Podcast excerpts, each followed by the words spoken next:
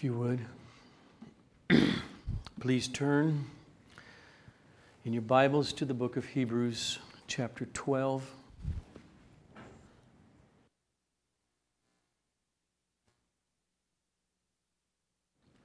I'll be reading Hebrews chapter twelve, verses eighteen through twenty-four.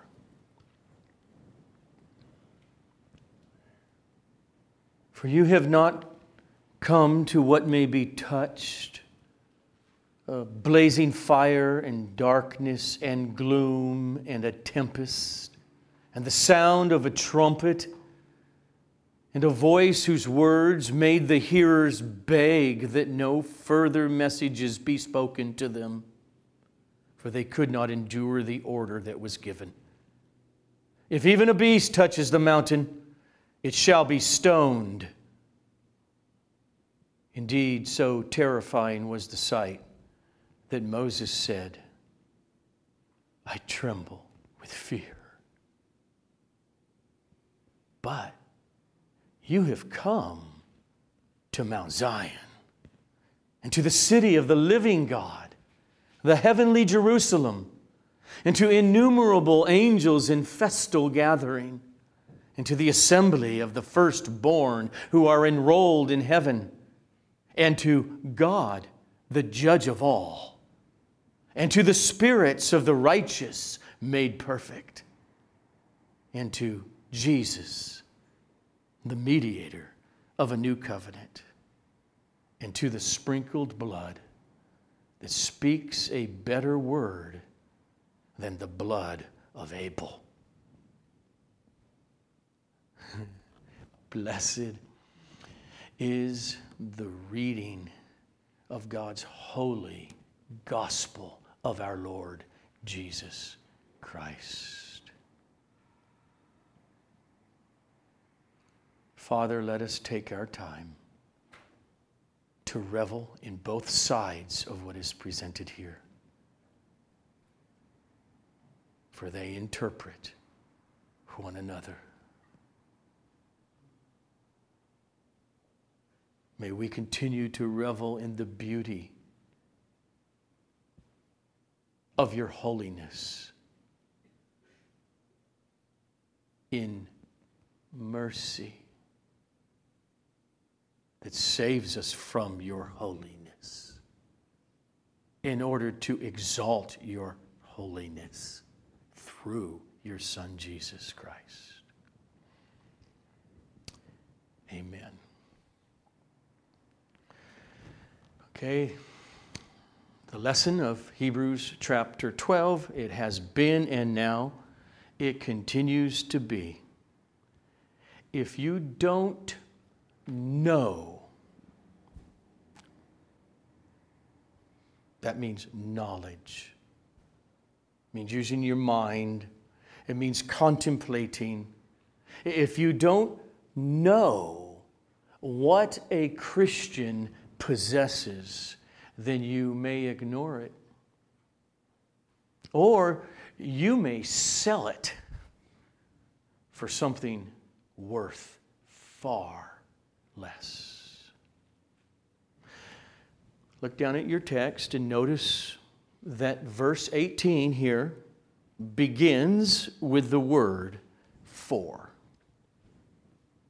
meaning because. Which means you can't read this paragraph isolated. It's coming out of what he previously said. It's giving an argument. So here's the flow coming from verses sixteen and seventeen. Christian, in the original context, Hebrew Jewish Christians tempted to go back to Judaism. Don't be like Esau, who sold the promises for a single meal.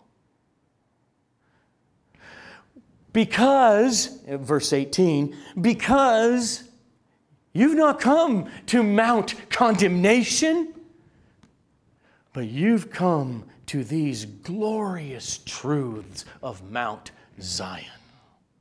In other words, he's saying, don't do this.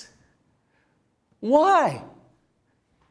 because of this paragraph we are looking at this morning that is filled with reality. Know it. Know this paragraph. Love it. That's the power to not be an Esau. Esau did not appreciate his birthright as the firstborn of Isaac to inherit the blessing God promised to Abraham through him and through his descendant to all the world. He didn't appreciate it. He was entitled to it. It was his. And then he traded it in for a bowl of stew. Pause for a moment. He didn't ask for that birthright, but boy, was he blessed. What a warning this is for human beings who many don't count their blessings if they're born into a family that are Christian parents, if they were raised up in the local church of Jesus Christ. It's a warning. Don't be like Esau and give away the eternal blessings for instant gratification. And that is exactly what the original readers of this letter were tempted to do. They were tempted to abandon the gospel, the true gospel of Christ, and return to the Old Testament shadows, temple worship, animal sacrifices, kosher diet, circumcision. And so the author, he says, here's the means, my dear readers, to not do that. And the means is knowledge. You have to think about the words he's writing. Know the truth. And so that's what causes him to go now to lay out a contrast. The terrors of the law. The terrors of the law. On Mount Sinai, which for them now is representing, you want to go back to Judaism?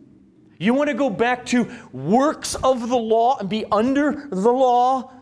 He pits it up against the glories of Mount Zion, which picture the joy of life under the new covenant. And so his tone of voice is clear. Wake up. Wake up. If you have come to saving faith, then you're to know this. You have not come to this, but you've come to this.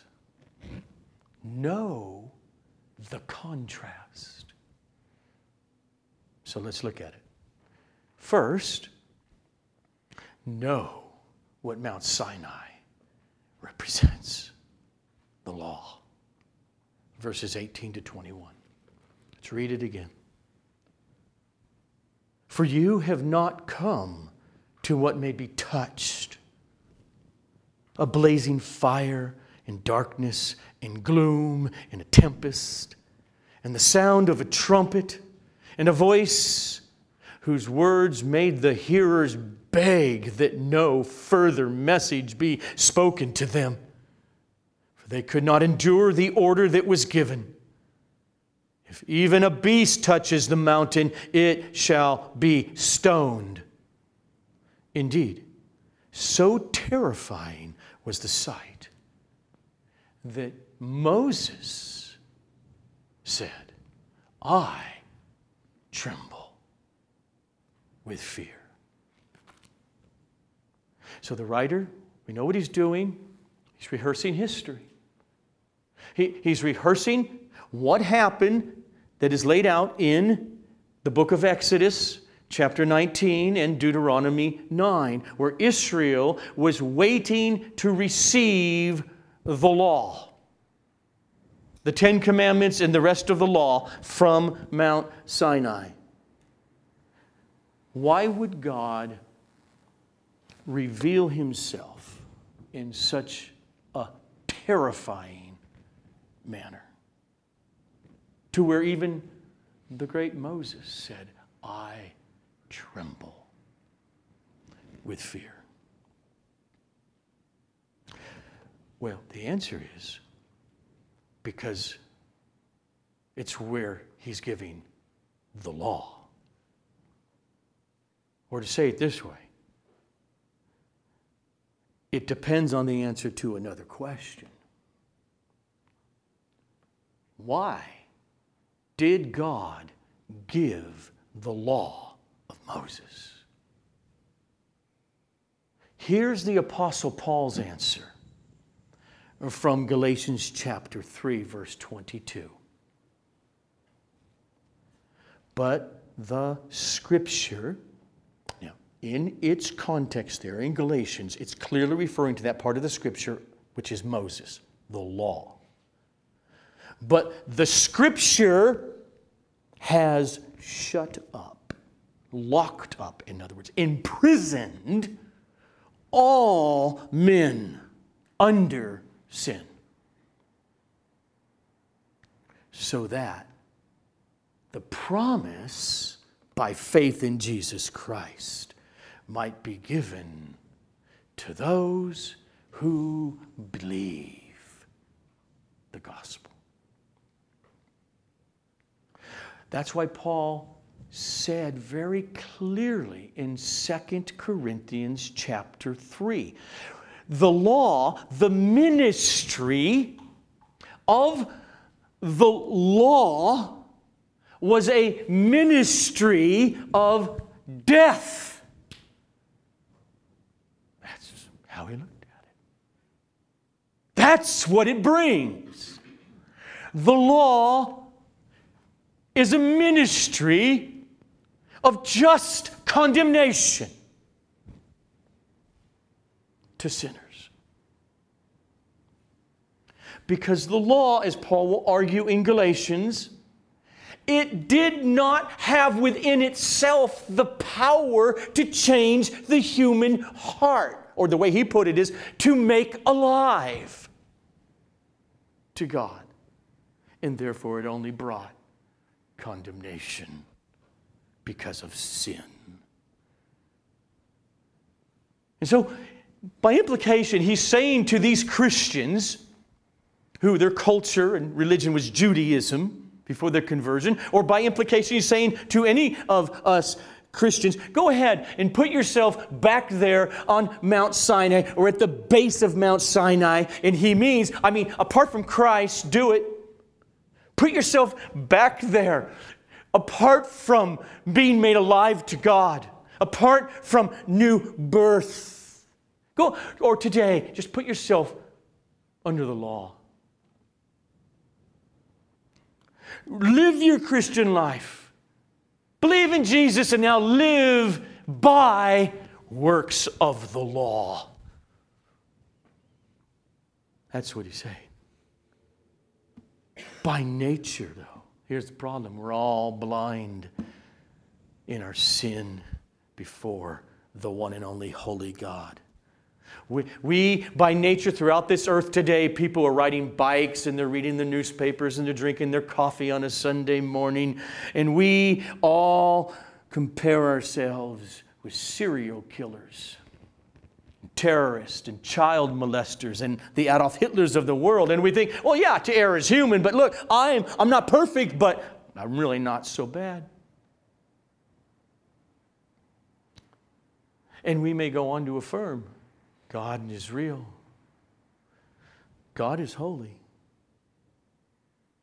But because of our sin nature, we don't really grasp what that means.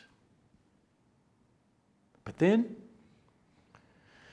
the law of God comes, and it shows us God's absolute holiness, like he did on Mount Sinai. And sinners tremble like Moses. Or like the prophet Isaiah, when God gave him the vision and he encountered Yahweh, the Lord, sitting on the throne. And what was his initial response to that presence? Verse five, Isaiah six. Woe is me. Not good, because I'm lost, because I'm a man of unclean lips, and I dwell in the midst of a people of unclean lips, because my eyes have seen the King, Yahweh of hosts. Isaiah did not change. Nothing changed with Isaiah at that moment. What changed was his perception of the depth of his sin. What changed was he saw reality more clearly. And what changed that perception was the presence of the knowledge of the truth of God's holiness. So this scene that he pictures here on, on Mount Sinai, it was a th- severe thunderstorm. It got dark. It got gloomy. The, the winds were howling. Did you just pick up a, a taste of it from Exodus nineteen, verse eighteen? Now Mount Sinai was wrapped in smoke because Yahweh had descended on it in fire. Smoke of it went up like the smoke of a kiln, and the whole mountain trembled greatly. And then there was the sound of the trumpet that got louder and louder and louder, and then the voice of God thundered. And to sinners, it was so frightening that they begged, "Never, no more, Moses. Tell him to talk to you, and you tell us what he says. We don't want to hear God speak anymore." For, verse twenty, they could not endure the order that was given. Not just a human being, but even if a, an animal touches the base of the mountain, it shall be killed, stoned. The only way to get a clear knowledge of ourselves is to look upon our Creator's holiness. His holiness, like with Isaiah, reveals our pride. It reveals our self, sinful self-righteousness, our hypocrisy, our sin, our hearts. Until we have some understanding of God as He has revealed Himself in Scripture, like at Mount Sinai, then we easily flatter ourselves and think, we're not all that bad, really. This is what the horrendous captain of a slave ship, John Newton, meant after his conversion to Jesus. He had to live the rest of his mortal life constantly battling what he did to thousands of human beings. And this is what he meant when he penned the great hymn, Amazing Grace. Quote, "'Twas grace that taught my heart to fear. And grace, my fears relieved."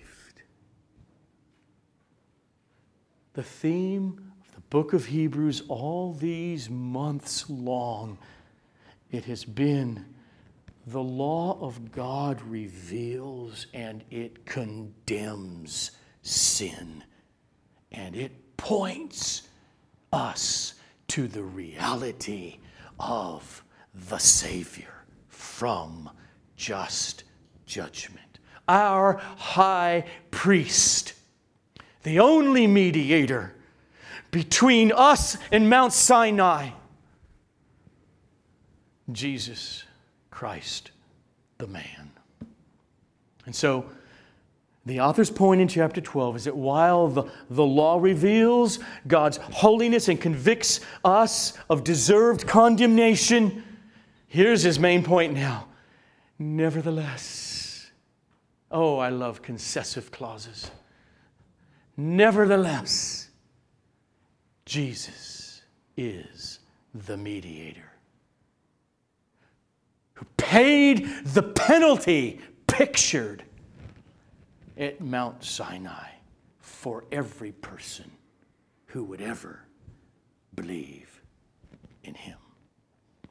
Which means the path to Mount Zion always goes through Mount Sinai, where we encounter reality, where we encounter the terrors of God's holiness. Terrors of God's law. Now here's the kicker. In the larger context, once you've arrived in Mount Zion, you've been saved from uh, Mount Sinai's just terrors, my fellow Jewish Christians. Why in the world would you ever want to go back to Mount Sinai? That's his point. Why would you ever want to go back to live under the law? And so he moves on then in verses twenty-two to twenty-four to motivate them by placarding the gospel of Jesus Christ. Let's read it. You haven't come in Christ as a Christian to Mount Sinai, but you've come to Mount Zion and to the city of the living God and to the heavenly Jerusalem. You've come to innumerable angels in festal gathering. You've come to the assembly of the firstborn who are enrolled in heaven. You've come to God, the judge of all. And you've come to the spirits of the righteous made perfect. You've come to Jesus, the mediator of a new covenant, and to the sprinkled blood that speaks a better word than the blood of Abel. That is good news. Instead of fear and separation, he says we have joy and closeness to God in Christ. We don't just come up to the foot of the mountain. We come to the Father crying, Abba. That's the gospel. The author describes the new place where believers in Jesus have come. And he describes it in this passage with three terms. Here's the place: Mount Zion, the city of the living God, and the heavenly Jerusalem. Let's look at them. You've come to Mount Zion. What is this? Well, Mount Zion was the name for that stronghold, that fort that David was king now for seven years in, in Hebron. But then David and his troops had a battle, and they conquered that stronghold there that he named Mount Zion. It's right there in what we know as Jerusalem, Second Samuel five. And therefore, that Mount Zion became a synonym for Jerusalem. It's used over one hundred fifty times in the Old Testament, and in the Psalms thirty-eight times, most of them by David himself, because Mount Zion came to represent, and right there is where the temple was going to be built. It came to represent the place where God and the king, and David's great descendant, Jesus the King, where God and the King dwell with his people. Mount Zion. It's where you've come, Christian.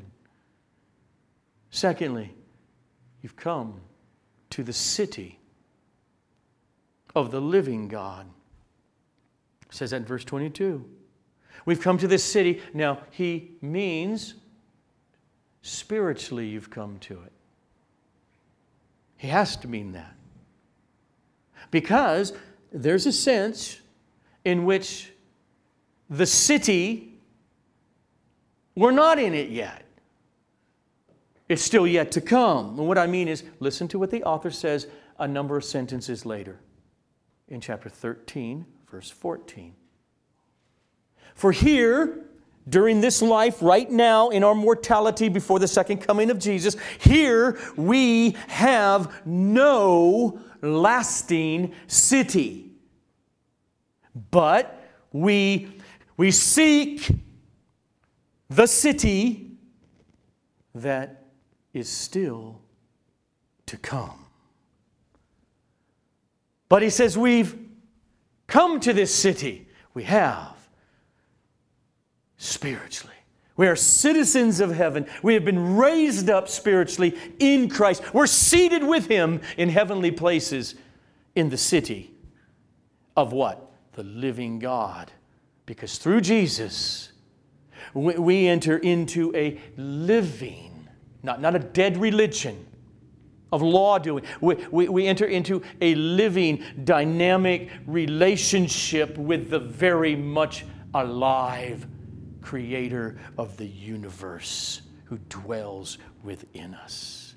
He says that's where we dwell, in the city of the living God. And thirdly, the heavenly Jerusalem. This is the holy city that the Apostle John saw in his vision on the Isle of Patmos. He put it this way in Revelation twenty-one, verse two. And I saw the holy city, New Jerusalem, coming down out of heaven from God, prepared as a bride adorned for her husband. That hadn't happened yet. But if you're in Christ, you have come into the heavenly Jerusalem. In Revelation twenty-one, that holy city represents God's dwelling with His people.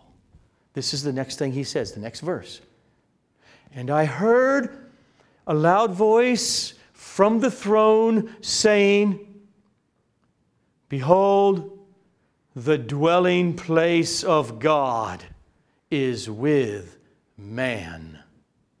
He will dwell with them, and they will be His people, and God Himself will be with them as their God. But now, to be born again is to have entered the dwelling place of God already, even though there is the not yet aspect of it. The kingdom of God has come. The rule and the reign of the King Jesus is present, and it is still not yet. That's the tension throughout the New Testament. He's talking about the already by the person of the Holy Spirit. And then he goes on to say, look at verse twenty-two. You've come to uncountable, innumerable angels in festal. That means like holiday, feast, gathering. Feel the contrast with Mount Sinai. God is no longer unapproachable, but He dwells among a worshiping society in which even now we in the flesh down here participate with them. We get a glimpse of this in Revelation five. John says, "Then I looked, and I heard around the throne and the living creatures and the elders the voice of many angels, numbering myriads of myriads and thousands of thousands, saying with a loud voice, 'Worthy is Jesus.'" To mean, "Worthy is the Lamb who was slain to receive power and wealth and wisdom and might and honor and glory and blessing." If nothing else, that means for us in this room as Christians, when we gather, we should be about resisting cold-heartedness when the songs of praise go up in the gathering, as we join the chorus of uncountable angelic beings. And, verse twenty-three, you've come to the assembly. Okay, that's the Greek word, ekklesia, which is the word we translate all the time into English as church. That's what it means. The church is not a person. It's the gathering of the people. It's His body. You have come to the church or the assembly of the firstborn who are enrolled in heaven. Now that word there, firstborn, occurs nine times in the New Testament. Seven of them refer to Jesus Himself. One of them we've already seen in chapter eleven, referred back under Moses in Egypt, the firstborn of every household that was going to be killed by the death angel if there was no blood. Now that, that's it, that's eight. And then there's one other time, and it's right here. And it's not singular.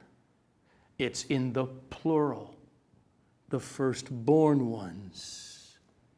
What He's saying is, you, you have come to the church, the assembly of all those who have been and are born again, saved. They're in Christ.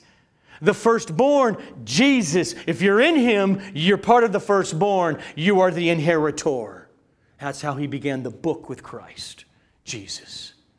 creator of the universe. And all things are given to him. He is to inherit all. And if you're in him, you inherit. You have the firstborn inheritance rights as God's children. Next, you have come to God, the judge of all.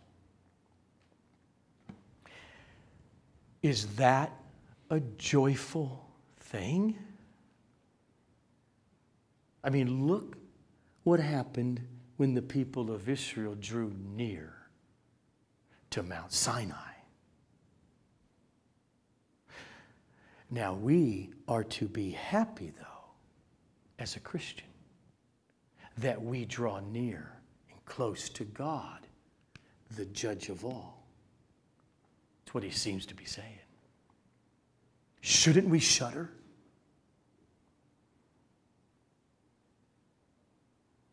Think about your life and your sin. Shouldn't you shudder? If you're in Jesus, the answer is no. Not if you trust in the high priest. Not if you trust in the only mediator between God and man, the man, Christ Jesus. Because we come with confidence before the judge of the universe as Christians, because by definition, part of being a Christian is you know something. You know that Jesus was already judged in your place. And underlining this, he's saying to these Christians who are experiencing evil at the hands of human beings, you've come close to God who is the judge of all. Can rest assured. And then he says this, in other words. In other words, do you get it?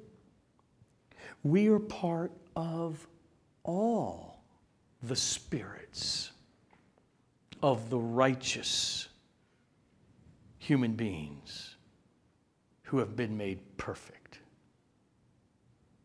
In other words, we as believers right now are joining the redeemed of the ages.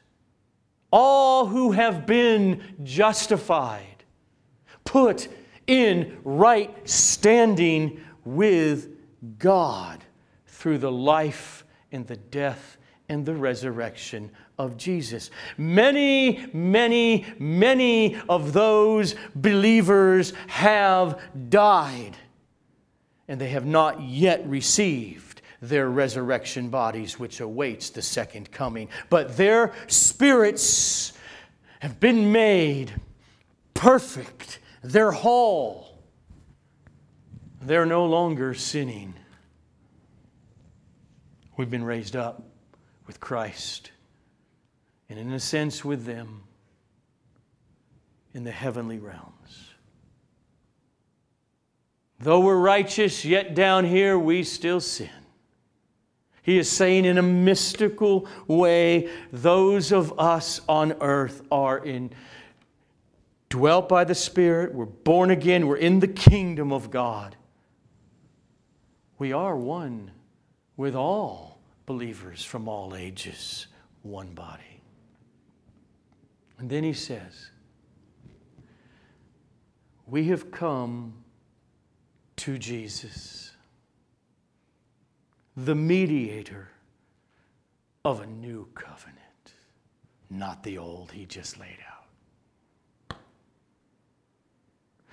The experience of Mount Sinai, or then from then on out, and, and, and after Ezra and Nehemiah, in the development of Judaism in the time between the Old Testament and the New Testament with its legalism and doing goodism and law keeping, that is fearful divine holiness without a mediator. That will only lead to a voice of God, which is so terrible, they will close their ears up and say, please stop. Let the hills and the rocks fall upon us instead of hearing him. So hear the words again, though, for us, Christian. But we have come to Jesus, the mediator, meaning the one who stands between us and Sinai, God, because Jesus absorbed in our place all the terror of Mount Sinai. He absorbed the condemnation of the law. And that mediator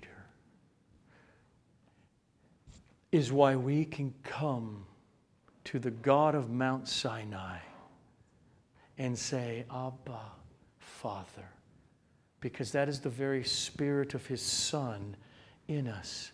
And with comfort and peace, because we, we know you view me as utterly sinless when it comes to our relationship. You view me not only that, but as perfectly righteous, as a perfect, faithful son in law keeping, because our mediator did that in his humanity for us. He absorbed the horror of Mount Sinai by shedding his blood to make that new covenant of mercy. And that blood speaks. Look at it, verse twenty-four. And we have come to the sprinkled blood that speaks a better word than the blood of Abel. Remember in Genesis, Cain killed his brother Abel. God said to Cain, Abel's blood is crying out to me.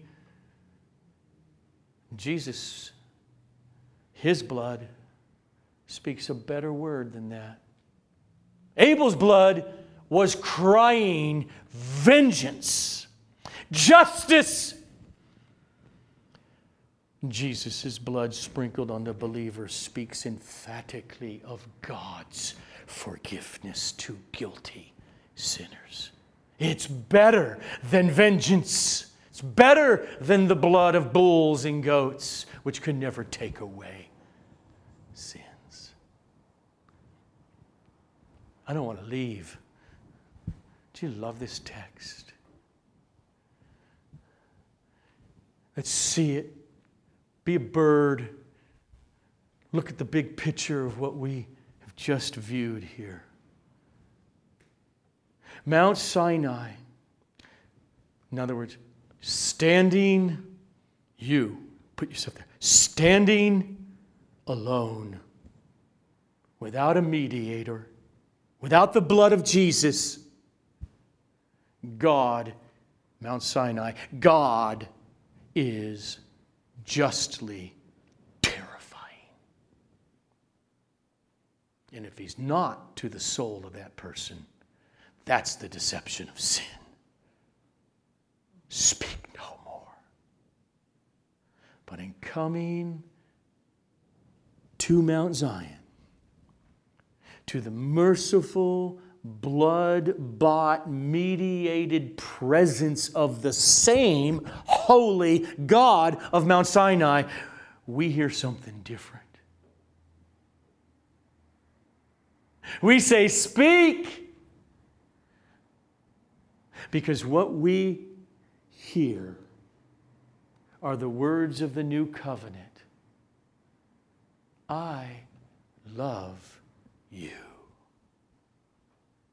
I forgive you.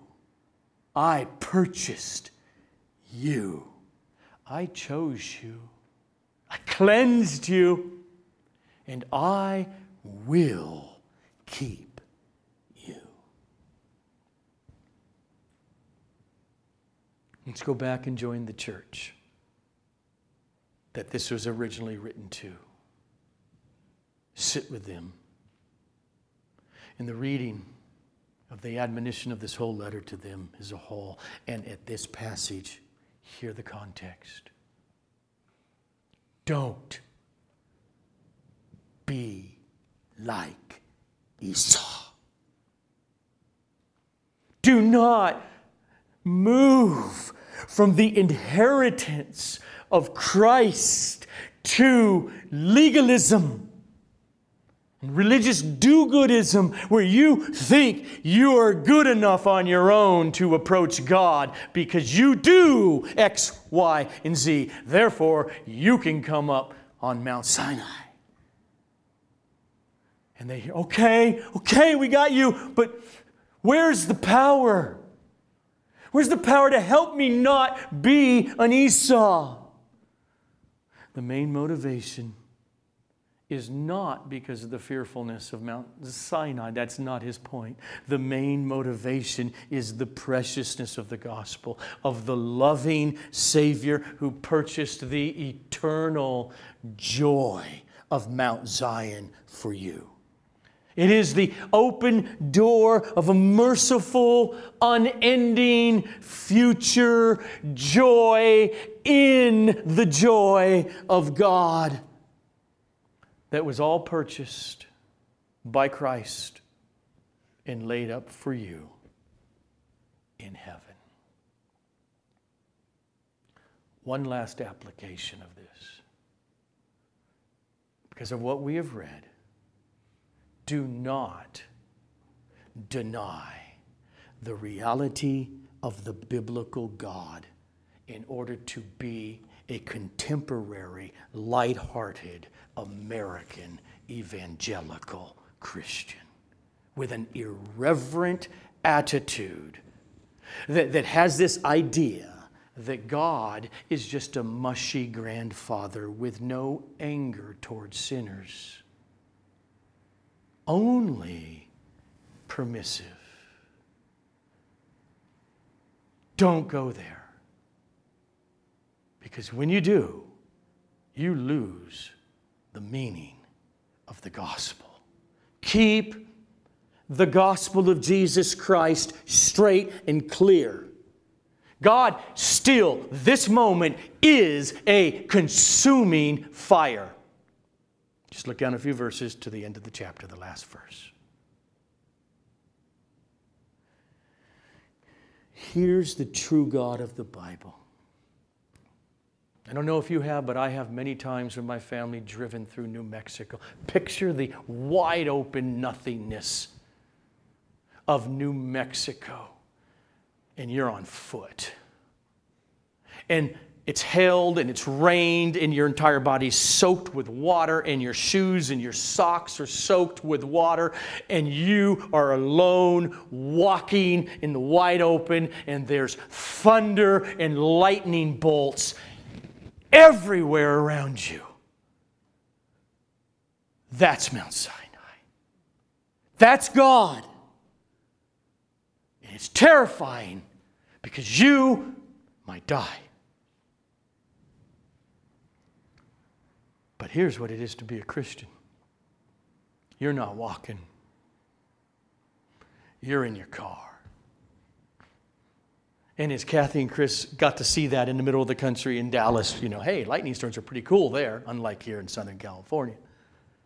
You pull over to the side, safe, on rubber wheels, grounded, in order to just marvel and enjoy the grandeur of the lightning storm in safety. No wonder we are to join the angels in festal celebration, singing with the former slave ship captain John Newton, "'Twas grace that taught my heart to fear, which led to that same grace through Jesus Christ, my fears relieved." Let us stand and sing this with all the firstborn who are enrolled in heaven.